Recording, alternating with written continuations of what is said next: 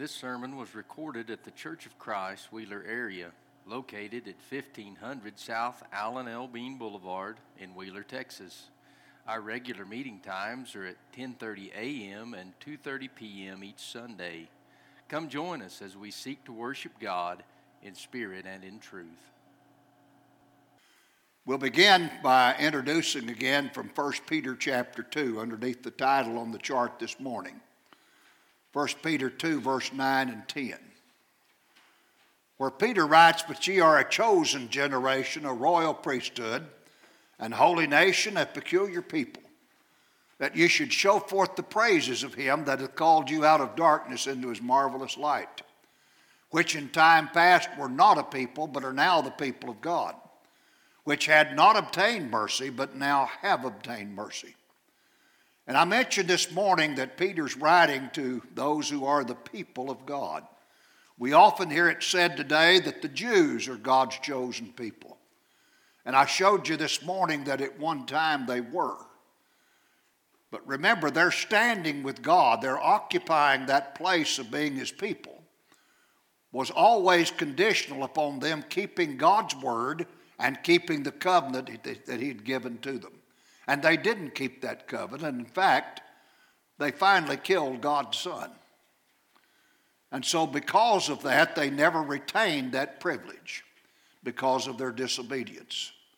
They could have still, and, and still can, be part of God's chosen people, but because a person descends today from Abraham's lineage, even if he could prove that by his pedigree, by his genealogy, that would not make him one of the people of God or a child of God today. That's the purpose of the study this afternoon to build off what we talked about this morning. And you'll remember this morning we left off with a scripture from 1 Peter, if you'll read it now with me in this sheet that I gave you today. 1 Peter 2, verse 21 to 24. Peter wrote, For even hereunto were you called because Christ also suffered for us, leaving us, leaving us an example that ye should follow in his steps, who did no sin, neither was guile found in his mouth, who when he was reviled, reviled not again, when he suffered, he threatened not, but committed himself to him that judgeth righteously. Jesus did no sin, the Bible says. There, there was no guile found in his mouth. Imagine living a lifetime like that without having sinned. That's Jesus, the only, only person to ever do that. And he had to live sinless in order to die on the cross for us. Had Satan tempted the Lord and got him to sin just once, just say, tell one lie, then God's plan of salvation would have been destroyed right there. Christ would have had to have died for his own sin and not ours because he would have been guilty of sin too. He had to be sinless, just like the goats, just like the bullock were animals without blemish, without spot. They had to be, and they were certainly innocent when they were slaughtered and their blood offered in there at that mercy seat. And uh, they had done nothing, and yet they were slaughtered. Jesus had done nothing, and yet our sins were, were laid over on him, and he suffered and died. He shed that blood that gives us forgiveness. But you know what? We have more needs than just forgiveness of sin. I mentioned this morning, man's got two great needs, folks. We've got to have a sacrifice for our sins that can appease God's anger, pay our debt, and enable God to be just when He justifies the unjust. The blood of Jesus exactly does that. But what good is it to be forgiven of our sins, go down into the grave, and not live again? We would simply go into the ground forgiven. The soul might rest in a place of comfort, all right, but the body will never see any, life again unless someone has power to raise it from the dead. So, the third day, as we talked about this morning, as was mentioned at the table, maybe by several others, the third day Jesus rose from the dead. The Bible gives a lot of evidence for his resurrection. I'm sure you've heard sermons here preached on the resurrection of Christ and evidence about that. There's abundant evidence. Paul declared in 1 Corinthians 15 that Christ was seen of above 500 brethren at once. He said, Of whom the greater part remain, but some are fallen asleep. Most of the eyewitnesses of Jesus were yet alive, the majority of that 500 even, when Paul wrote the Corinthian letter. And he wrote that letter, incidentally, around 57 AD from the city of Ephesus over to Corinth. So Jesus died around 30 AD, 27 years later. There are the greater portion remaining of those 500 that saw him after he'd risen from the dead. All of the apostles saw him. And so uh, there's, great, there's great evidence and testimony. Last of all, of course, Paul did. And uh, that's some of the greatest evidence in the Bible is the fact that Paul declared that he saw him there on that road near the city of Damascus. It changed Paul's life from a persecutor to a preacher, and he was never the same thereafter. Every one of these men died, these apostles, except maybe John, for affirming the fact that they saw Jesus risen from the dead.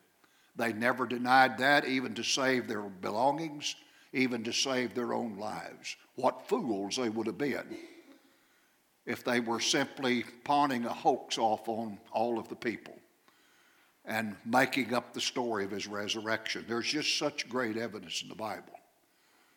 You and I, you see, are a three part being. Now, I've got some scripture on the board behind me that's not on your chart.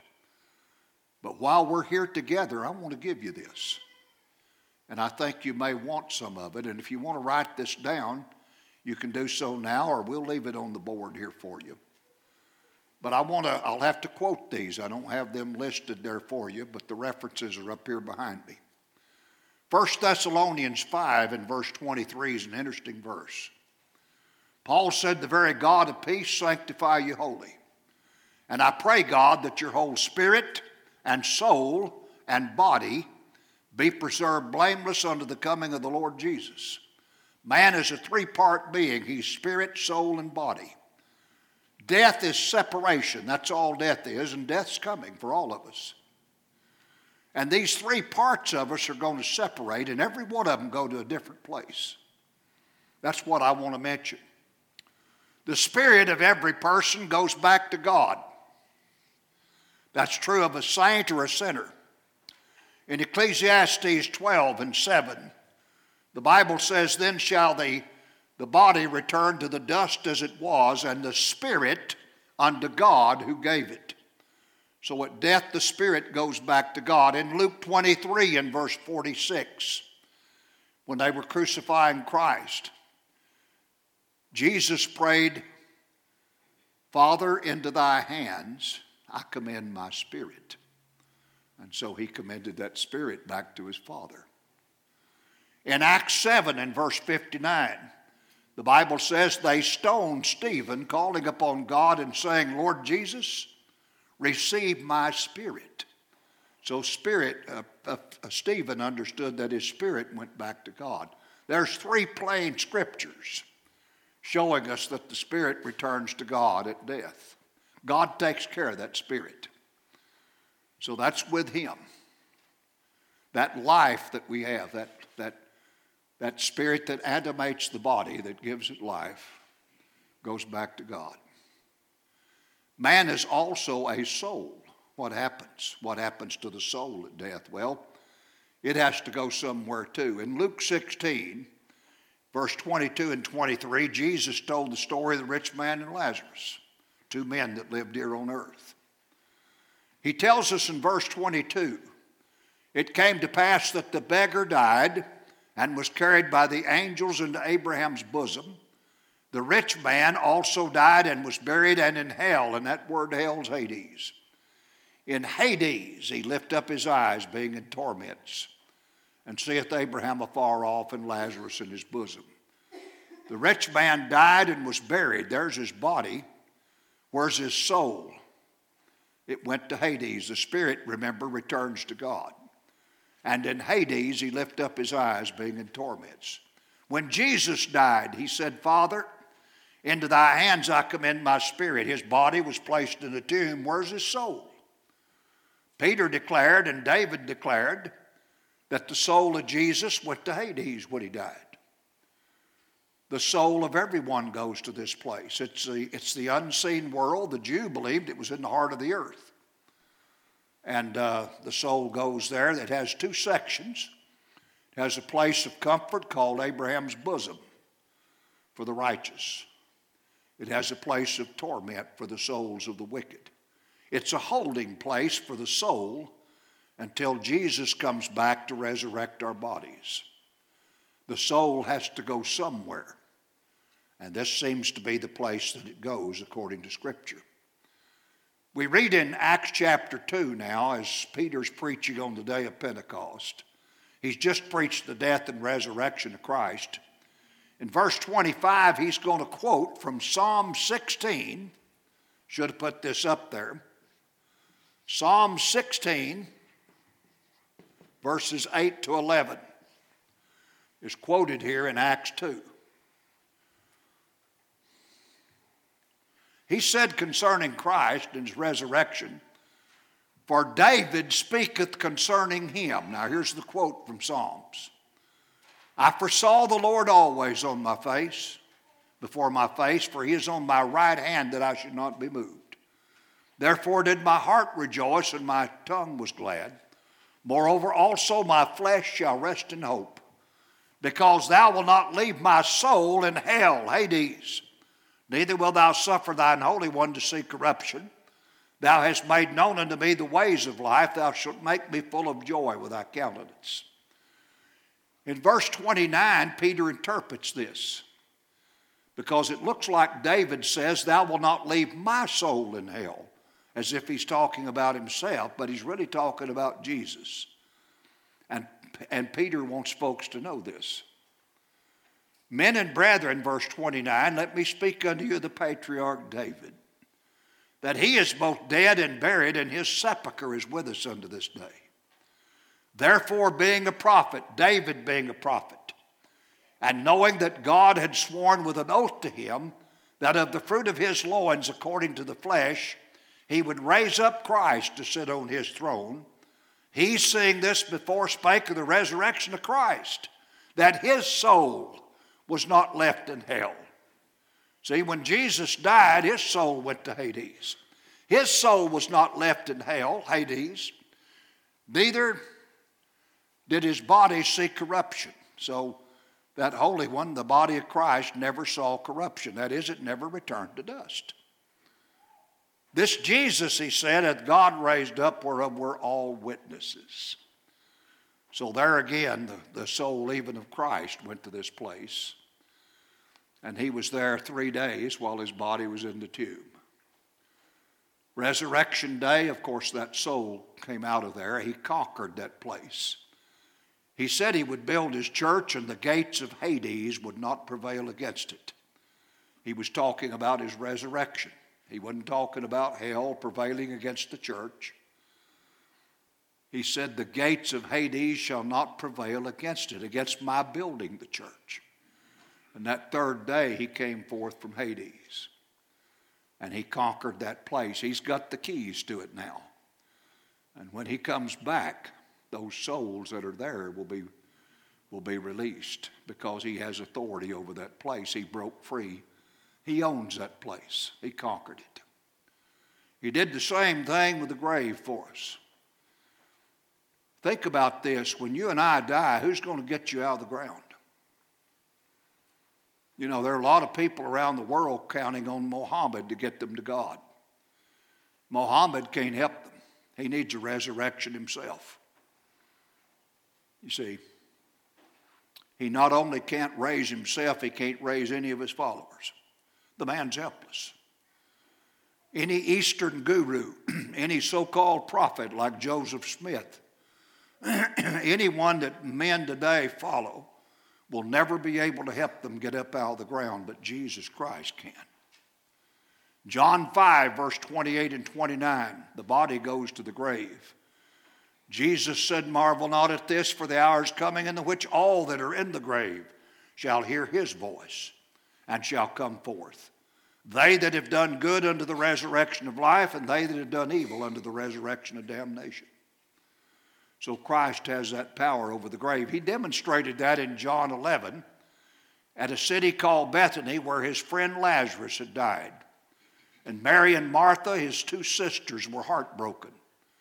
They came to Christ and said, Lord, if you'd have been here, our brother had not died. Jesus said, Where have you laid him? They said, Come and see. He goes out to the place. It is a cave, it's got a stone rolled over the entrance. Jesus said, Remove the stone. They said, Lord, he's been dead four days. His body stinks by now. Nevertheless, at Christ's word, they removed that stone. Jesus paused for a minute and prayed. He usually talked to his father in secret, but this time he prayed openly. Father, I thank thee that thou hast heard me, and I know always that thou hearest me. I said it for those that stand by so that they may believe. And then he cried with a loud voice, Lazarus, come forth. The Bible says Lazarus came out of there, bound head and foot with grave clothes, Jesus and a napkin on his head. Jesus said, Loose him and let him go. Somebody remarked once, it's a good thing he said Lazarus come forth. If anybody else had been buried nearby, they would have come. He has power over the grave, folks. And when he said in John 5, all that are in the grave will hear his voice, that's what will happen. So we're utterly dependent upon Jesus Christ if we're ever going to be raised from the dead. And what I'm trying to say here today is you and I need one person desperately in our lives. We'll never make heaven without him, and that's Jesus. Only his blood can pay the debt for our sins, and only his power can resurrect us from the grave. He's the only one that can get our soul out of Hades. He told John in Revelation chapter 1 18, Fear not. Behold, I'm he that liveth and was dead, and behold, I am alive forevermore. Amen and have the keys of Hades and of death. Keys meaning authority. Christ has authority over death, which is the grave in this case, and over hell, which is really the Greek word Hades. He has authority over Hades and the grave. We're never going to rise without him. So Jesus rose that third day. I didn't get to talk about that this morning but I knew I would bring it forth this afternoon. Now, there's the scripture on these three parts to us and what happens when they separate at death. Christ then sent the apostles out, and also us, of course, through the years, through the Great Commission to go preach this good news. 1 Corinthians, excuse me, in Mark 16, I better give you 1 Corinthians 15, 1 to 4. Paul said, Moreover, brethren, I declare unto you the gospel which I preached unto you, which also ye have received and wherein ye stand. This is on the, the page I gave you. By which also you're saved, if you keep in memory what I preached unto you, unless you believed in vain. For I delivered unto you first of all that which I also received how that Christ died for our sins according to the Scriptures and that he was buried and that he rose again the third day according to the scriptures. So, the gospel then, this gospel Paul gave to the Corinthians, is the death, burial, and resurrection of Christ. And in the Great Commission in Mark 16, verse 15 and 16, Jesus sent them out to preach it. He said unto them, Go ye into all the world and preach the gospel to every creature. He that believeth and is baptized shall be saved but he that believeth not shall be damned. The word gospel is good news. And what's the good news? That Christ died for our sins, that he was buried, that he rose again the third day according to the scriptures. Christ wanted that preached to every person on earth. And he said, The one that will believe that and be baptized, I'll save him. He makes that promise, and he sent the men out to preach. The gospel now, remember, was to go to the Jew or to the Jew first. The Jews had been God's chosen people. Because they had been, God gave them the privilege of hearing the gospel before anyone else. He started in the city of Jerusalem 50 days after the resurrection of Christ, the day of Pentecost. And he turned the apostles loose to preach it that day, and 3,000 people were saved and added to the church. And the church began that day. God had this plan in mind before the foundation of the world. The Jews had corrupted the law that God gave them, the law of Moses. Us Gentiles had violated the law in the heart. The whole world stood guilty. Jesus bore all of our sins. And now the good news was sent out after his resurrection. Go tell people that I died, was buried, and rose the third day. Give them this good news. The one that will believe it and be baptized shall be saved. And they went out first to the Jew and preached it there. Paul, when he would travel and do his work of evangelistic uh, endeavor to take the gospel to the world around the Mediterranean Sea, all of the outposts of the Roman Empire where he preached, that gospel always went to the Jew first. I want you to read with me Acts 13, verse 44 to 46. The Bible says the next Sabbath day came almost the whole city to hear the word of God. But when the Jews saw the multitudes, they were filled with envy and spake against those things which were spoken by Paul, contradicting and blaspheming. Then Paul and Barnabas waxed bold and said, It was necessary that the word of God should first have been spoken to you. That is, they were Jews, see. But seeing you put it from you and judge yourselves unworthy of everlasting life, lo, we turn to the Gentiles. Always, Paul, when he went to a city that had a synagogue, gave the gospel to the Jew. When they ultimately rejected him, he began to preach to the Gentiles in that place because it was to the Jew first and also to the Greek or the Gentile. In Acts chapter 2, God called the Jews. The gospel was first preached. In Acts chapter 10, at the house of Cornelius, he began to call us Gentiles. The plan God had in mind all the while was to reconcile both Jew and Gentile unto him in one body by the cross break down the middle wall of partition, separating Jew and Gentile, which was always the law, and form one people for his name out of a remnant of Jews that would believe in Christ and obey him, and out of any Gentiles that would come to Christ. Remember, Jesus is Abraham's seed. God promised Abraham's seed that would number stars in heaven and sand upon the seashore. This is the promise being fulfilled. It included us Gentiles. And Paul teaches such over in the book of Galatians and elsewhere. And so they're sent out then to harvest the souls that were then in their generation, and we're still doing that today. You and I are part of that. We are those that believe in Christ. We are the people of God. And now I want to read some scripture about that because you see, just because you trace your pedigree, if you think you even can, back to Abraham himself will not make you a child of God.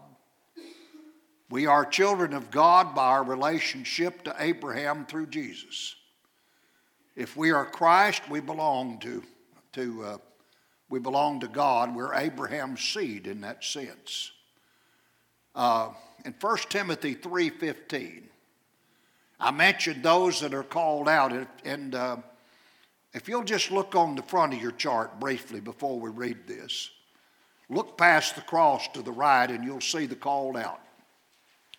Just like Abraham back in the long ago was called and separated out from all other humanity Ever since Pentecost Day, God has been calling people out of the world, separating and calling them aside as He did Abraham, making them His people, making them part of a holy nation, of His peculiar people, of a royal priesthood, of a holy nation.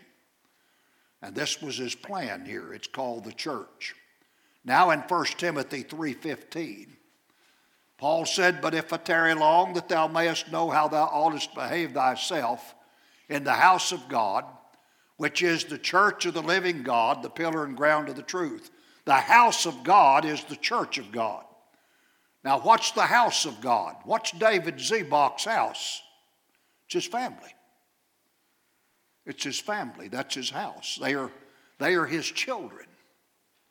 Nobody else is. They might be a niece, nephew, kin folks, or not kin at all. But you see, his children are in his family. They're in his house. They're part of the house.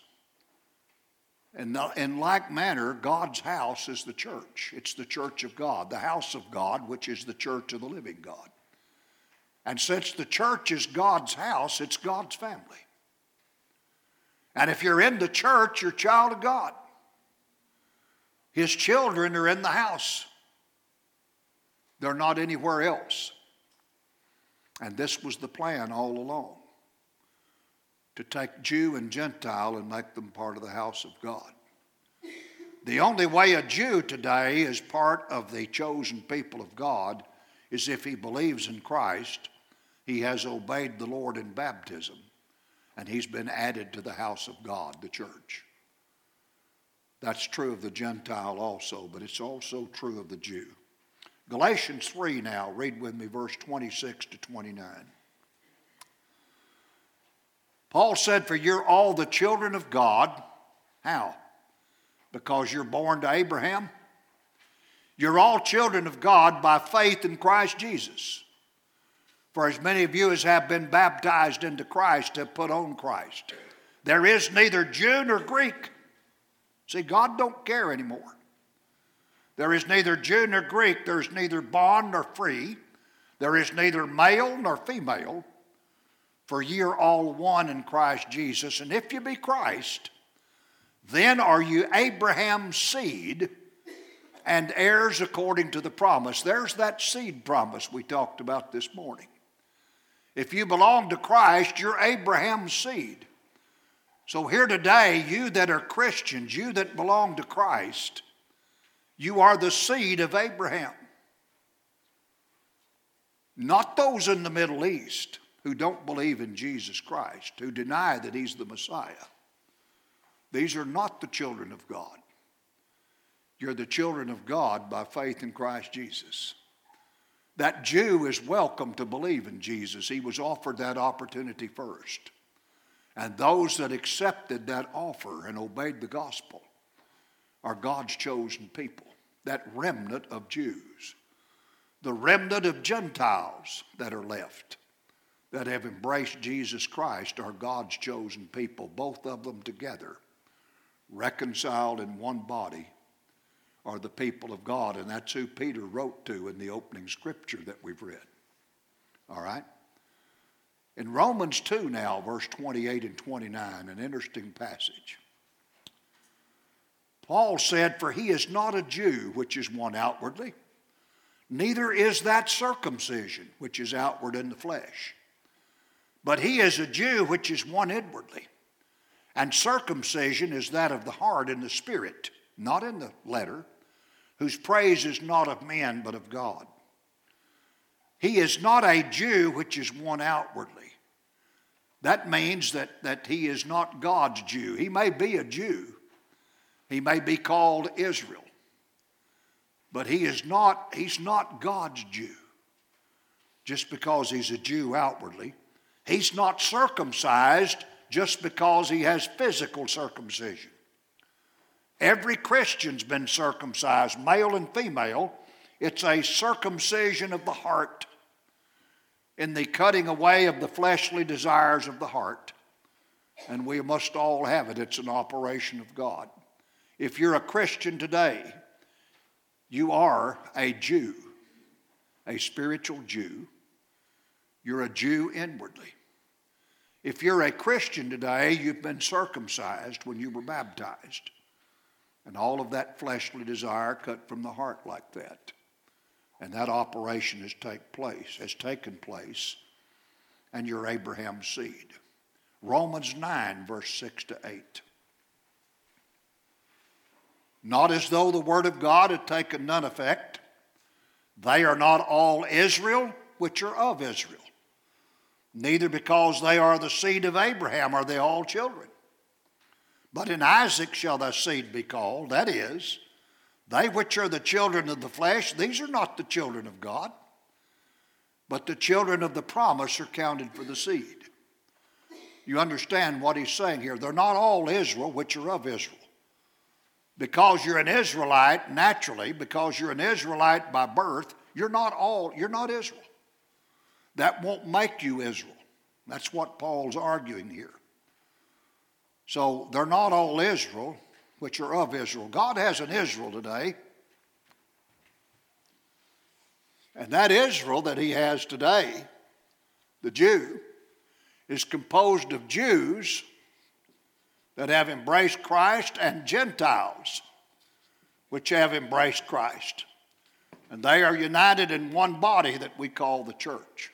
This was always the plan. It's the reason why the Jew was chosen and why God preserved that people, even in times of captivity, because the bloodline was kept intact to bring Jesus from Abraham's lineage through David and bring him into this world of the seed of Abraham, so that when we obey him, Abraham's offspring, Christ, we too become Abraham's seed because we are connected to Christ, you see. We're his children, therefore, we're part of Israel. This was the whole plan spiritually. In 1 Peter 2, verse 9 and 10, now down at the bottom. Ye are a chosen generation, a royal priesthood, and holy nation, a peculiar people, that you should show forth the praises of him that have called you out of darkness into his marvelous light which in time past were not a people, but are now the people of God, which had not obtained mercy, but now have obtained mercy. Remember in, in Exodus 19 this morning, I, I remarked around verse 5 to pay attention to this. God told Israel through Moses, If you'll indeed keep my word and my covenants, you'll be a peculiar treasure unto me above all people. You'll be a peculiar people. You'll be a holy nation. You'll be kings and priests. You'll be a royal priesthood. He promised that to the Jew. They didn't keep covenant. And because they didn't, they lost that privilege. That privilege has been transferred to the church through Jesus Christ. And so you and I are part of that promise that was made back there to Isaac through Abraham. All right? Now the people of God. That necessitated, if you'll turn the scripture over here, that necessitated, folks, a change in the Jewish priesthood and in the law. And the writer of Hebrews says, For the priesthood being changed, there is made of necessity a change of the law also. You see, you and I are priests now. If you're a Christian, you're part of a royal priesthood. We offer up sacrifices to God. We don't need a descendant of Aaron we don't need anyone from the tribe of Levi out of the family of Aaron to serve as our priest. Jesus is our high priest since we're connected to him, and we're his offspring now. We are the priesthood. And us being the priesthood now and the Levitical priesthood taken away, there had to be a change in the law as well. And of course, the law was changed, it was nailed to the cross. A new covenant has come into effect. We call it the New Testament in Hebrews chapter 8, verse 7 to 13. For if that first covenant had been faultless, and he's quoting now from Jeremiah 31, verse 31 to 34. He'll quote that in just a moment. For if that first covenant had been faultless, then should no place have been sought for the second. For finding fault with them, he saith, Behold, the days come, saith the Lord. This is Jeremiah 31 that I will make a new house, a covenant with the house of Israel and the house of Judah, not according to the covenant that I made with their fathers in the day that I took them by the hand to bring them out of the land of Egypt, because they continued not in my covenant. See, there's that covenant they didn't keep. They continued not in my covenant, and I regarded them not, saith the Lord. For this is the covenant that I will make with the house of Israel after those days, saith the Lord. I will put my laws into their mind and write them in their hearts. And I will be to them a God, and they shall be to me a people. And they shall not teach every man his neighbor and every man his brother, saying, Know the Lord, for they shall all know me, from the least to the greatest of them, for I will be merciful to their unrighteousness and their sins and iniquities will I remember no more. In that he saith a new covenant, he hath made the first old. Now that which decayeth and waxeth old is ready to vanish away. Folks, for 40 years, this gospel was preached to the Jews. God allowed a generation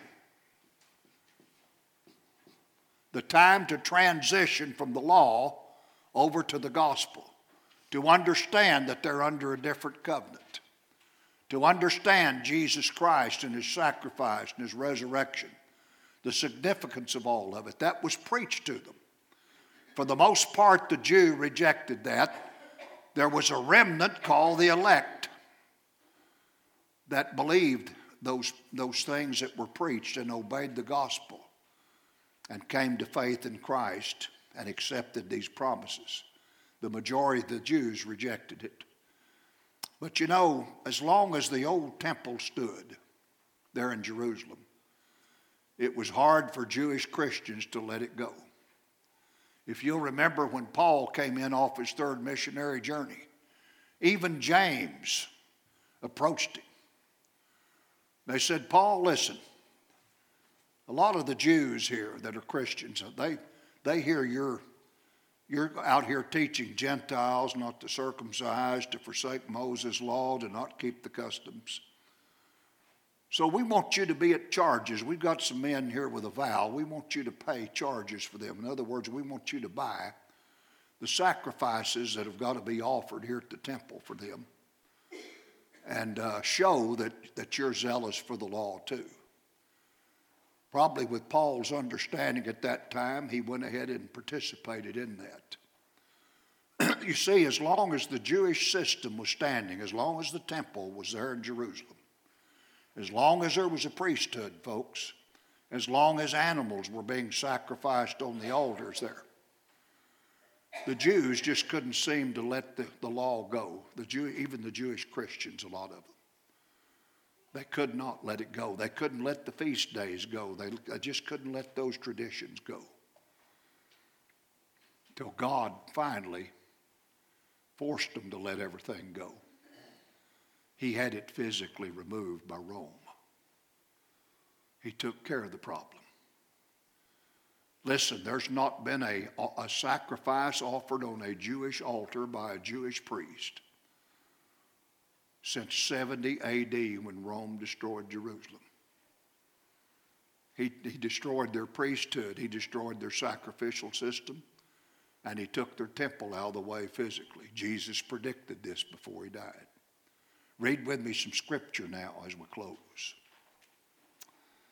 Matthew 23, verse 34 to 38. Wherefore Jesus said, Behold, I send unto you prophets and wise men and scribes. Some of them you shall kill and crucify, some of them you shall scourge in your synagogues, and persecute them from city to city, that upon you may come all the righteous blood shed on the earth, from the blood of righteous Abel unto the blood of Zacharias, son of Barachias, whom you slew between the temple and the altar. Verily I say unto you, all these things shall come upon this generation. O Jerusalem, Jerusalem, thou that killest the prophets and stonest them which are sent unto thee, how often would I have gathered thy children together, even as a hen gathereth her chickens under her wings, and ye would not. Behold, your house is left unto you desolate. Folks, God pulled out of that. He pulled out of Judaism, He left it desolate, like a dead carcass he pulled out of that house, he pulled out of that temple. And Jesus told the disciples that that temple would be destroyed in Matthew 24, verse 1 to 2. Jesus went out and departed from the temple. The disciples came to him for to show him the buildings of the temple. And Jesus said unto them, See ye not all these things? Verily I say unto you, there shall not be left here one stone upon another which shall not be thrown down. So Christ said, This marvelous temple you're showing me, there won't be one stone left here upon another. He'd already told them that in Luke 19. Read with me verses 41 to 44. And when he was come near, he beheld the city and wept over it. Jesus saw Jerusalem as he descended the Mount of Olives. And as he approached, he began to cry, broke his heart because the Jews were going to reject him and kill him. And he knew the doom that was coming on this city one day. He saw that city and wept over it, saying, If thou hadst known, even thou at least in this thy day, the things which belong unto thy peace, but now they're hid from thine eyes. For the day shall come upon thee that thine enemies shall cast a trench about thee and compass thee round, and keep thee in on every side, and shall lay thee even with the ground, and thy children within thee. And they shall not leave in thee one stone upon another, because thou knewest not the day of thy visitation. In 70 AD, the Roman armies came. They surrounded Jerusalem. Jesus died in 30 AD. By 70 AD, this began to be fulfilled. He gave it a generation, gave the Jews space to become his, his people. They rejected him. They said, His blood be on us and our children. That's what they told Pilate. And it was. Rome surrounded that city. Josephus was there as a Jew who was captured and he witnessed the destruction at that time. Rome killed 1,100,000 Jews there in Jerusalem. 1,100,000 right there. All over Judea, they killed 1,357,000. They leveled that temple to the ground. Historians said it looked like a plowed field when they got through with it. Some of the stones in that temple were as long as 67 feet. They were huge stones, nine feet thick, some of them. Some of them white marble. They leveled that place. There's never been a Jewish priesthood, there's never been a Jewish sacrifice, there's never been a Jewish temple since 70 AD when Rome came to destroy them, and that was God's doing he used Rome to punish them, to get their attention. Hopefully, some Jews after that understood we have offended God in what we've done to his son. And he has poured this punishment this wrath out on us. Those are not the chosen people of God in the Middle East because they descend from Abraham. You and I are God's chosen people today because of our relationship to Jesus Christ. John the Baptist tried to preach this in Matthew 3, verse 7 to 10. Read with me. When he saw many of the Pharisees and Sadducees come to his baptism, he said unto them, O generation of vipers, literally, you offspring of snakes, he told them. Who hath warned you to flee from the wrath to come? Bring forth therefore fruits meet for repentance, and think not to say within yourselves, We have Abraham to our father. For I say unto you that God is able of these stones to raise up children unto Abraham. And now also the axe is laid under the root of the tree. Therefore, every tree which bringeth not forth good fruit is hewn down and cast into the fire. So John says, Don't come in here telling us that you're Abraham's children. God can create Abraham's physical children out of stones here.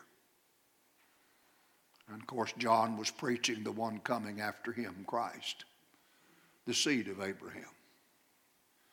In John 3, verse 1 to 7, the Bible says there was a man of the Pharisees named Nicodemus, a ruler of the Jews. The same came to Jesus by night and said unto him, Rabbi, we know that thou art a teacher come from God, for No man can do these miracles that thou doest except God be with him. Jesus answered and said unto them, Verily, verily, I say unto thee, except a man be born again, he cannot see the kingdom of God. Nicodemus saith unto him, How can a man be born when he's old? Can he enter the second time into his mother's womb and be born? Jesus answered, Verily, verily, I say unto thee, except a man be born of water and of the Spirit, he cannot enter into the kingdom of God. That which is born of the flesh is flesh, and that which is born of the Spirit is spirit. Marvel not that I said unto thee, You must be born again. God is not interested today in our pedigree. He's not interested in whether we're kin to Abraham in the flesh. He's interested in our relationship to his son, Jesus Christ, and whether we have believed in him and obeyed the gospel, and whether we serve him faithfully. That's who God's children are. That's the people of God today. Composed of any Jews who will do that, and any Gentiles, reconciled unto God in one body that we call the church. Look on the front of the chart this morning. Over on the right edge, below the church building. I stuck a building there to represent the church. The church is not a building, it's people. The church, of course, the Greek word ecclesia, the called out. We are the called out as Abraham was. We are called out, separated off from the rest of the world. We are the church, the called out. We are the house of God. We are Abraham's seed. We are spiritual Jews. We are the Israel of God. We are a royal priesthood. We are a holy nation. We are the people of God if we're in this church. And that's what I wanted to impart today and remind you of. We have nothing to brag about, we have nothing to boast of. This was secured for us by Jesus Christ. And as I said this morning, you and I need him desperately because everyone that doesn't have him will go to this lake of fire there at the bottom. And they will pay the debt for their sins, which is a second death. And it's eternal. While those that are connected to Christ will be taken to an everlasting home in heaven. There's the difference. Only Jesus can get us to that home not our relationship to Abraham. God doesn't care about that anymore. If you've got a kinship to Abraham, that's fine, but you better have one to Jesus. If you're not kin to Abraham physically, that's fine too. Just have that connection to Christ. Just be baptized into Christ and put on Him and serve Him. And you'll be part of that chosen people. As I said, there's nothing here to boast about. This was secured for us at Calvary by Christ. That's the message today. You can be part of the chosen people of God. You can have your debt paid for you by Jesus. That debt has got to be paid. God will demand payment. The wages of sin is death. He has decreed that. He cannot change. He will not change. He will not respect persons. And there's a day of reckoning coming. And if we've let Christ pay that debt, we're going to be fine. But if we, if we have not done that, we're going to pay the debt. That's the lake of fire. The good news is, the good news is Christ died for our sins. He was buried and rose again the third day according to the scriptures. You need him more than anyone in this universe. Thank you for listening to today's sermon podcast. If you have questions about what you have heard or would like to know more information, please contact us by emailing cfcwheelerarea at gmail.com or look us up on Facebook or Instagram and send us a message there.